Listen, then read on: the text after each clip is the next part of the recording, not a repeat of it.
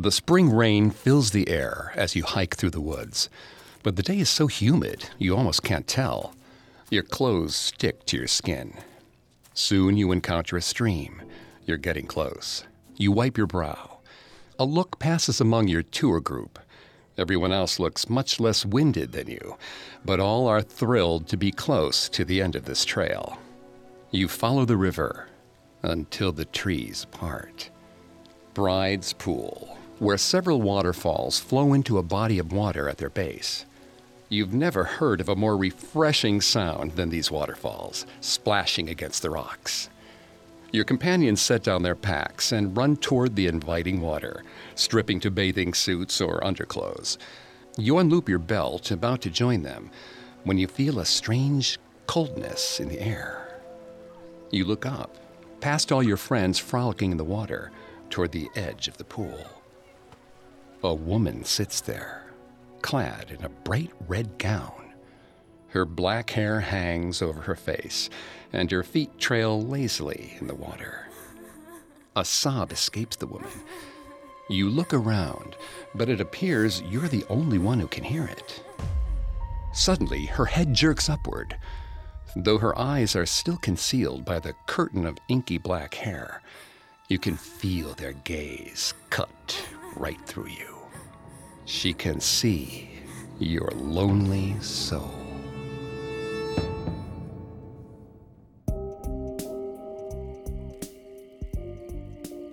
Welcome to Haunted Places, a Parcast original. I'm Greg Polcyn. Every Thursday, I take you to the scariest, eeriest, most haunted, real places on Earth. This week, join me on a supernatural journey to Bride's Pool, a beautiful clearing by Plover Cove Reservoir in Hong Kong, named after the lovesick spirit that resides by its waters. And discover why, to this day, it's haunted. At Parcast, we're grateful for you, our listeners. You allow us to do what we love. Let us know how we're doing. Reach out on Facebook and Instagram at Parcast and Twitter at Parcast Network. And if you enjoyed today's episode, the best way to help us is to leave a five star review wherever you're listening. It really does help. We also now have merchandise. Head to parcast.com slash merch for more information. Listen to more episodes of Haunted Places, as well as Parcast's other shows on Spotify or wherever else you listen to podcasts.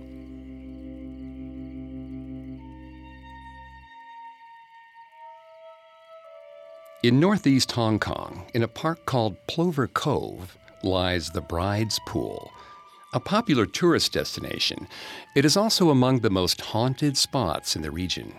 Visitors to the bride's pool often report sightings of a lonely spirit, a bride weeping for her lost chance at love. Some say she's a cursed figure who appears to lonely people, looking for a companion for her mourning soul. Others say she's a blessing for those looking to fall in love. Whatever omen she represents, death and injury often follow in her wake through direct or indirect means. Phi's legs pumped furiously at his bicycle wheels, and a grin spread over his face, despite the blistering heat causing sweat to pour down his back. It was already a painfully hot summer, but he sped away from the school as fast as he could. He did not want to waste a single second of his month long break near that building. On each side, the trees flew by in a flurry of green. He almost whooped with joy, but wisely kept his mouth shut to make sure not to swallow any bugs. When he arrived home, Phi set his bicycle aside and ran in, pausing only to remove his shoes at the door. Phi knelt at his bed and removed a poster from beneath it, turning it over to inspect the image on the flip side. It was a painting he had made in art class, one so close to his heart that he did not even show it to his parents. It depicted a girl, Zhang Li, the most beautiful girl he knew. She was one grade ahead of him, but lived only a short bike ride away. Their fathers had been friends since they were in the army together, so it seemed like fate that he would fall in love with her. He examined his handiwork, hands shaking with anticipation. Today is the day.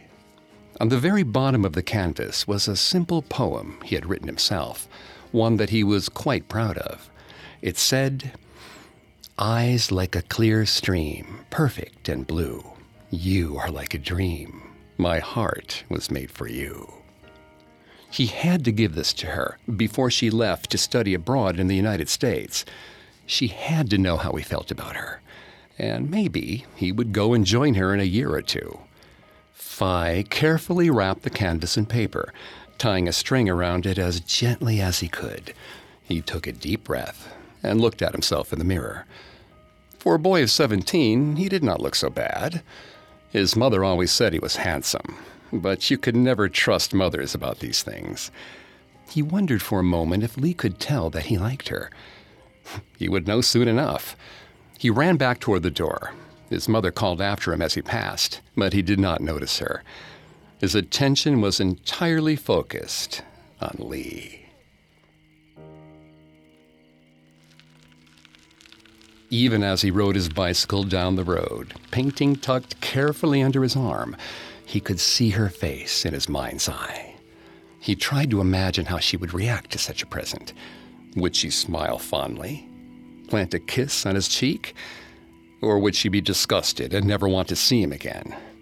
He shook his head to clear that thought from his mind.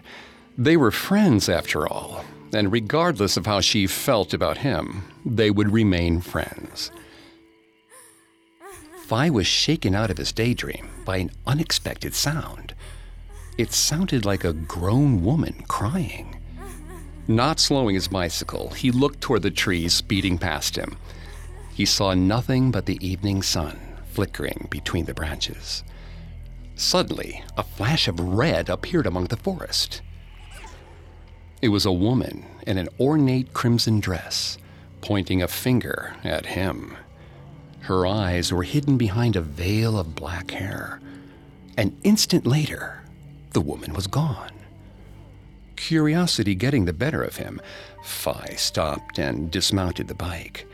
He took a few steps into the woods and stared, searching the trees for the strange woman. All he heard was the sound of a nearby waterfall. He saw no sign of the woman at all. He shivered and checked his wrapped painting to make sure the wrapping had not come loose as he rode. The wrapping paper was only slightly crinkled after spending 10 minutes tucked under his arm. A few beads of sweat landed on the paper from his brow. He wiped them away with the dry part of his shirt. He would not forgive himself if he let his sweat stain this gift.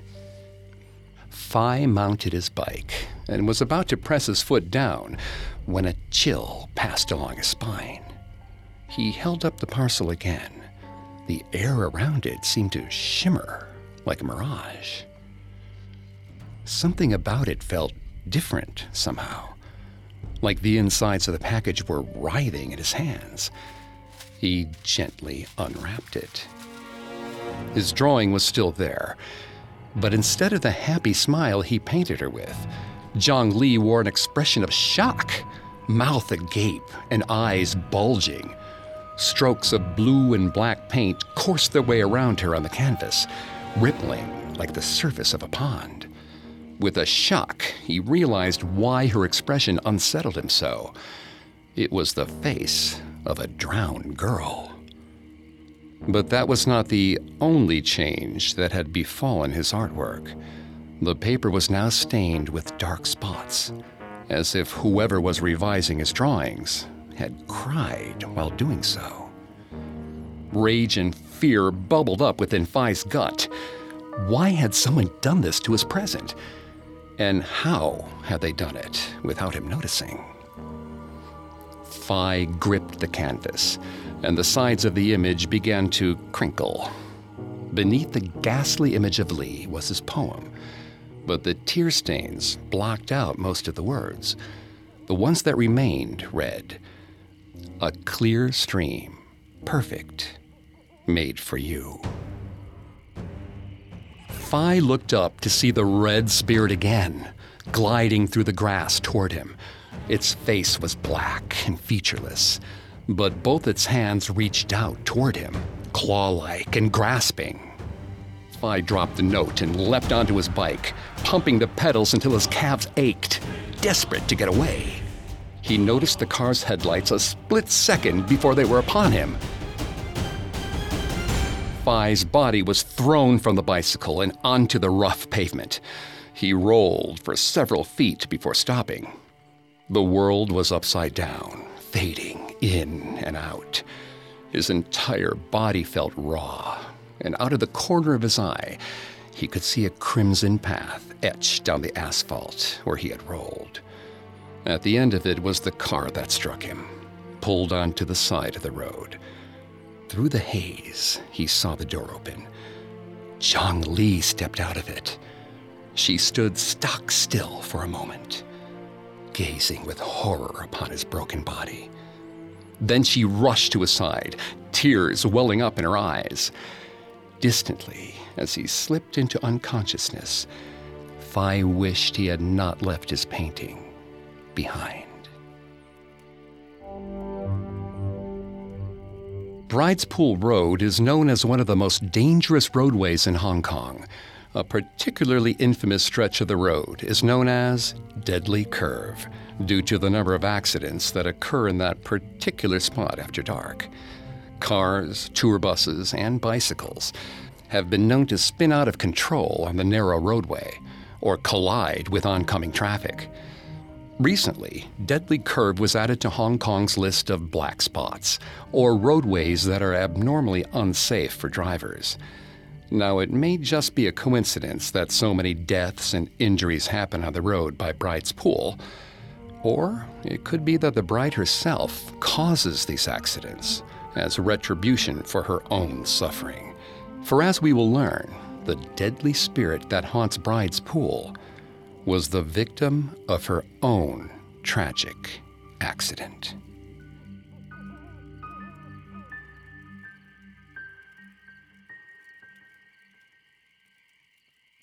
When we return, we'll tell the story of how this spirit came to haunt Bride's Pool. Now, back to the story. Historically, hauntings throughout much of East Asia tend to be amorphous and mercurial, more the presence of a collection of evil spirits rather than specific specters. However, the ghost that haunts Bride's Pool is a distinct individual, with no variations based on the sighting. She is always seen wearing an ornate red cheongsam, or mandarin gown, and is described as having shockingly long black hair. Passers by have also seen her wandering the woods nearby, seemingly aimless, searching for something she cannot find by the water, or merely lost in her own grief.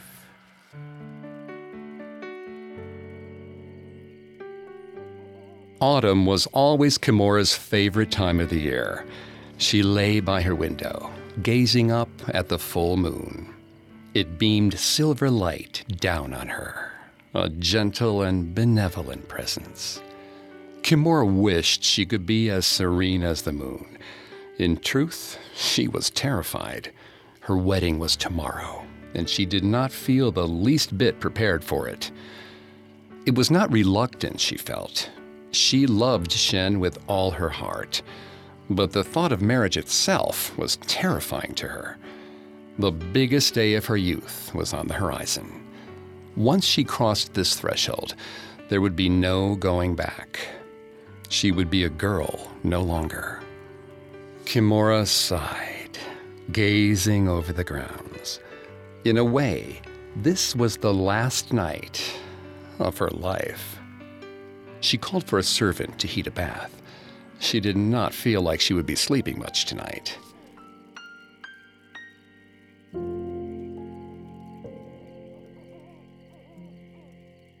The next morning, the day had come. Kimora did not feel rested at all. Her sleep had been intermittent and full of unsettling visions. In these dreams, she saw the sky turn dark above her, and a bolt of lightning strike her and Shen, passing through them, turning them both to ash. She nearly dozed off again as the maids dressed her and did her makeup for the ceremony. Once she was dolled up and loaded into the sedan, four porters picked her up and carried her off toward the wedding site. The curtains were shut tight on either side, sealing her in a protective red chamber. No one would be able to see the bride until she stepped out to meet her new husband. She tried to nap as they carried her sedan through the trees, but the jostling back and forth would shake her awake every time she got comfortable. Her makeup did an admirable job of covering her tired eyes, but she worried that Shen would notice. She could count the number of times they'd been alone together on one hand. But despite never seeing her in such an exhausted state, he would certainly be able to tell if her eyelids kept sliding closed during the ceremony. Suddenly, the sedan stopped and lowered to the ground. Were they here already? Kimura sat up, trying to see where they were through the curtains that concealed her from the outside world. But around them, she could see only trees. The porters were standing together near the sedan, staring up at the sky. Kimura was furious. What was the meaning of this stop? Her gaze followed one of their pointing fingers to the sky, where dark clouds had begun to gather. She rolled her eyes in annoyance. They couldn't possibly think it would rain. She called out to the servants, commanding them to keep going. After a moment's pause, the servants lifted her up and kept walking through the woods. The path they took was winding and uneven, but Shen had reassured her that it was only a short walk, and the clearing he had picked for their wedding was worth it. Kimura's heart sank when she heard thunder. It sounded dangerously close. This couldn't be happening. Autumn was supposed to be dry and sunny. Remembering her dream, a chill passed down her spine. What if it had not been a dream, but a warning that some horrible fate was to befall her and her beloved? Kimura wrung her hands. Her heart fluttered desperately in her chest. She knew this wedding was meant to be. Shen was handsome, kind, and from a good family. But how could this sudden thunderstorm be anything but a bad omen?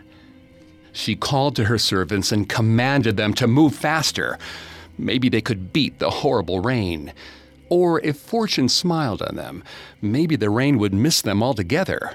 Perhaps it was not an omen of misfortune after all.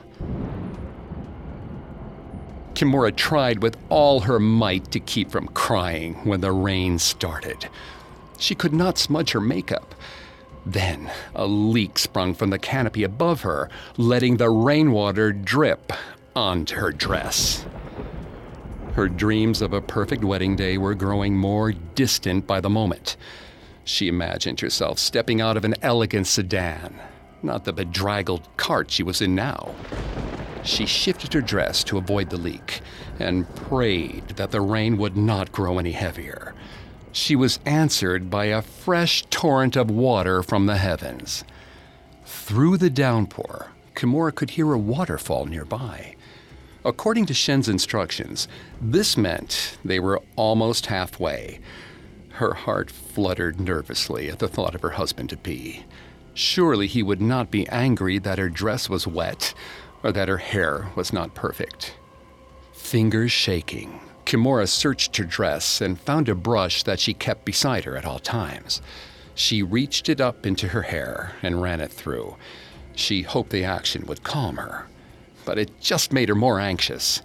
She undid her bun and set about fixing her hair from scratch. Eventually, her hands steadied. It gave her confidence to know there was at least one thing she had control over. Her sedan rocked dangerously, causing her to drop the brush and hold on to the sides for dear life. She wondered if any bride had ever experienced such a turbulent voyage to her wedding ceremony. A brilliant ray of sunlight pierced through Kimura's curtain, illuminating her gown. She gasped in relief. The storm had finally passed. Slowly, her worries began to melt away, and she let her hands settle into her lap. She peered furtively through the curtains on her sedan. The porters were carrying her beside the river. She followed the current with her eyes, all the way to the waterfall. Thin rays of early afternoon sunshine turned the stream into a river of gold. Everything was going to be fine. Suddenly, the rear corner of her sedan buckled beneath her. Kimura had no chance to grab a hold of anything. She rolled out the side of the sedan, bracing herself for the ground. The riverbank rushed up to meet her with terrifying speed. The side of her face struck a wet rock, and she rolled.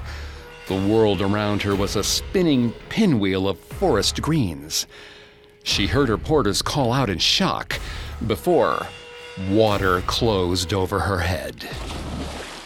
Kimura waved her arms around wildly, trying to fight her way towards the surface. But trapped within her form fitting Cheong Sam, she could barely move her limbs. The fabric resisted her every kick and furious paddle. Just as her lungs felt liable to burst, Kimura's head breached the surface, and she inhaled a deep breath of air. She found herself entangled in a swath of dark red fabric floating on the surface. Part of the curtain from her sedan had fallen with her, and her desperate gasps for air only served to pull it tightly across her face. The air would barely get through the heavy cloth. She felt like she was drowning above water. A moment later, the water pulled her sharply downward, and her head submerged briefly. Then she felt nothing beneath her. She had gone over the waterfall. This time, the water was quiet. Kimura's head throbbed. Scrapes all over her body burned, but she did not have the strength to even clutch onto her injuries. She was too tired from fighting against the tight fabric of her wedding dress. She let her limbs go slack and began to sink. She could see the sunlight dancing on the surface above her. She would never get to see Shen again. She began to cry. In the murky water, her own tears were invisible to her.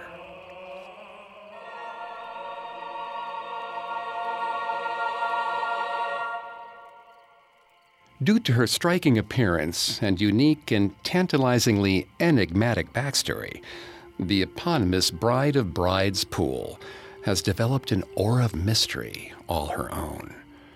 No one knows what era she's from, but the common assumption is that she's an ancient spirit who fosters a deep current of resentment for modern lovers.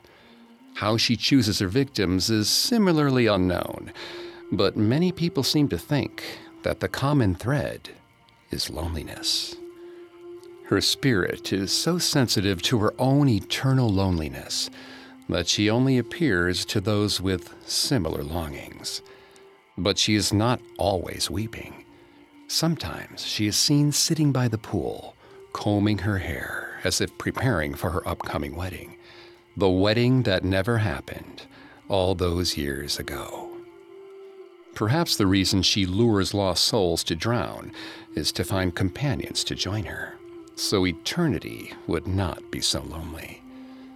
If that were the case, none of them would have stuck around after their untimely demise, for she remains alone at the water's edge, weeping.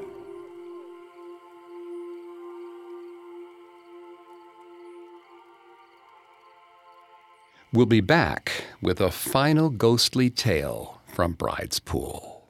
Now, back to the story. Bride's Pool Nature Trail is an easy hike for tourists and locals alike. Besides the aforementioned pool, it contains the Bride's Pool Stone Bridge, which was constructed in 1906 to connect the Wu Kau Tang and Chung Mei villages. As the population of Hong Kong only grew, the purpose of the bridge changed from convenience to recreation for tourists as well as those who seek out the paranormal. Like every haunted place on planet Earth, Bride's Pool has become an obsession among ghost hunters and spirit enthusiasts.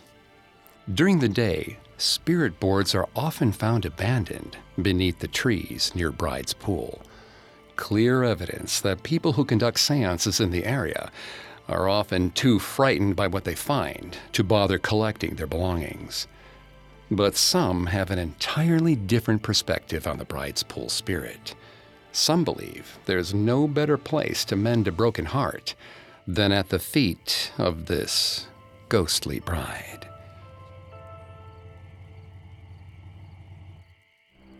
May stepped out of her SUV, shivering against the winter breeze. It was not freezing, but dressed in her thin black sweater, it might as well have been. She could have worn something a bit more suited to the weather, but she chose not to. These were the only clothes she had in black, and her current task should not be done in bright colors. She removed the urn from the passenger seat. It was lighter than she expected. It seemed vaguely obscene, storing a person's entire being in a clay jar no larger than a watermelon. But her husband wanted to be cremated, so she would honor his wish. He was so stubborn about these things when he was alive. She dropped the urn into her backpack and zipped it up. She had been here many times before with Andrew, and today would probably be the last. There were too many happy memories here to visit alone. May set off down the Bride's Pool Nature Trail. The sky was thick with clouds, and darkness was only an hour away. Perfect weather for what she had to do. A young couple hurried past May, arms wrapped around each other's shoulders for warmth. No doubt they were trying to leave before it became too dark to find their way back. The trail crisscrossed over the river, giving visitors plenty of chances to gawk at the beautiful scenery around them, a practice Andrew frequently indulged in during their hikes together. This time, May took no stops, hiking along the trail with brusque efficiency. When Andrew was alive, this hike would take hours. On her own, it could take 30 minutes. She kept her eyes down. She feared everywhere she looked would remind her of him, and she did not want to cry the whole way up. Despite May's brisk pace, the walk had never felt longer. With every step, she could feel her husband's remains tugging at her shoulders as if insisting they should stop and listen to the bird songs for a little while. She grit her teeth and kept going. She reached the waterfall and stopped, staring up at it. She was not winded, yet her arms and legs felt leaden and unresponsive.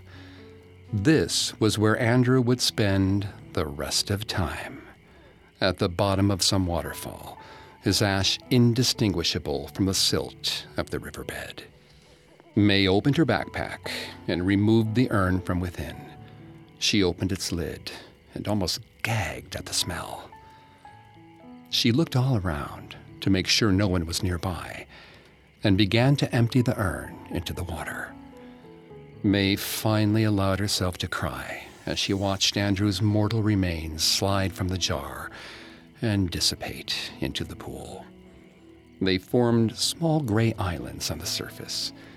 Her tears landed on these little formations, creating little craters of their own.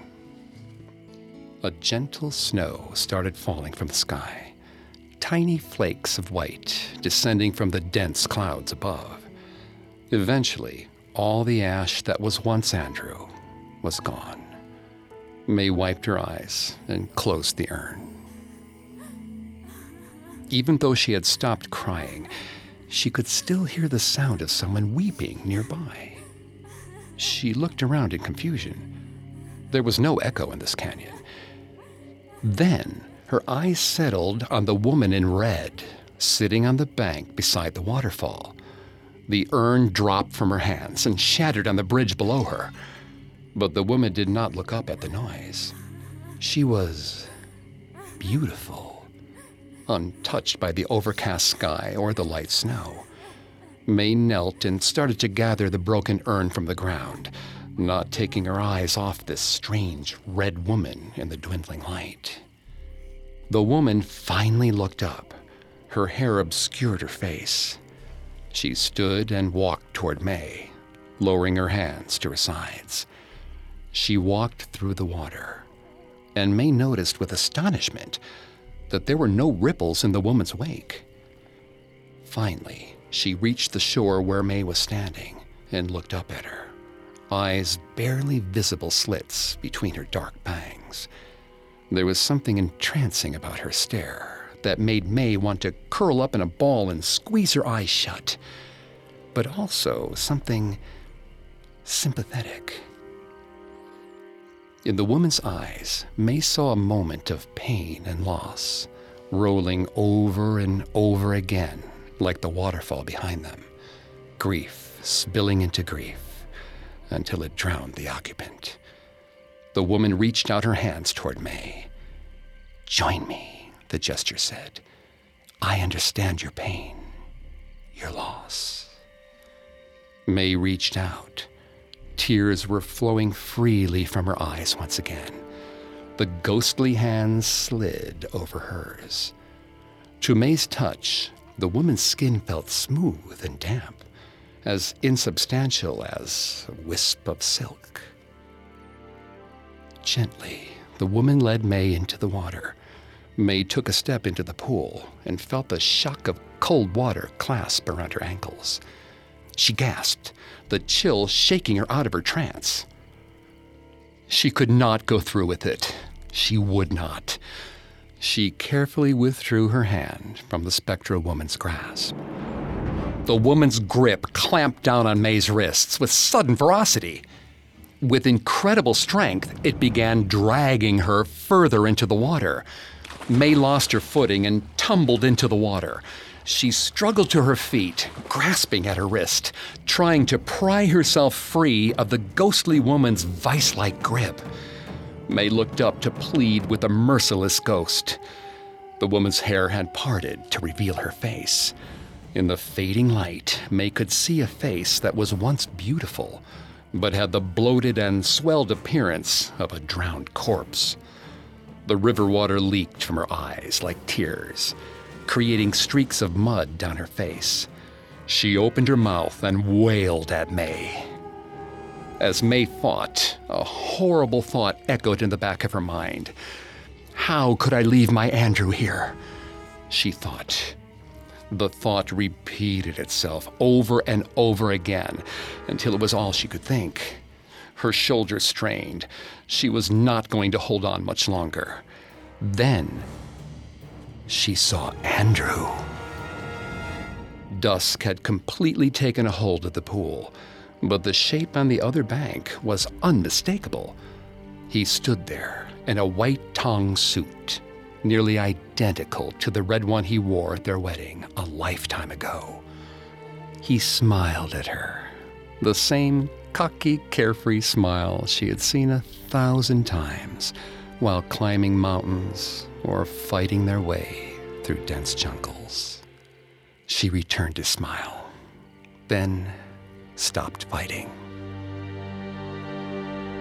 The woman's hands carried her into the water, and the shocking cold swallowed her whole body. She could barely make out anything in the murky depths. Clouds of mud and pebbles circled around her, like planets orbiting her as their star. She closed her eyes. She would join her beloved Andrew here, in the bed beneath the churning waters of Bride's Pool. The legend of Bride's Pool makes it an attractive spot for scattering ashes. Bereaved loved ones are occasionally spotted sneaking in after hours to scatter the departed in the streams, or even at the waterfall itself. For some, it may just be a scenic location to dispose of ashes. For many more, it gives them comfort that their loved ones might find the afterlife more pleasant than the bride of Bride's Pool does. Perhaps it is not a coincidence that the part of Hong Kong closest to Bride's Pool is known as Tai Mei Tuk, which is a Cantonese phrase meaning the very end. Bride's Pool, a beautiful convergence of rivers into a refreshing waterfall.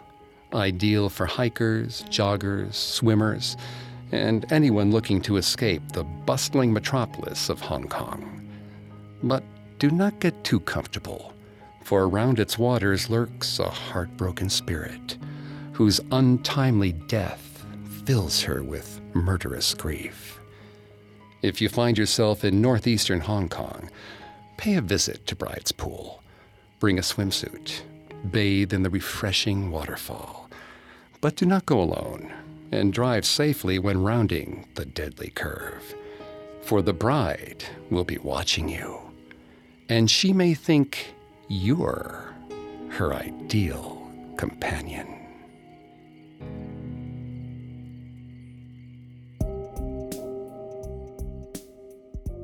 Thanks again for tuning into Haunted Places. We'll be back on Thursday with a new episode. You can find more episodes of Haunted Places, as well as all of Parcast's other shows on Spotify or wherever else you listen to podcasts. Several of you have asked how to help us. If you enjoy the show, the best way to help is to leave a five star review. And don't forget to follow us on Facebook and Instagram at Parcast and Twitter at Parcast Network. I'll see you next week. Haunted Places was created by Max Cutler, is a production of Cutler Media, and is part of the Parcast Network. It's produced by Max and Ron Cutler, with sound design by Kenny Hobbs. Production assistance by Ron Shapiro and Paul Mahler. Additional production assistance by Maggie Admire and Freddie Beckley. This episode of Haunted Places was written by Robert Teamstra. I'm Greg Polcyn.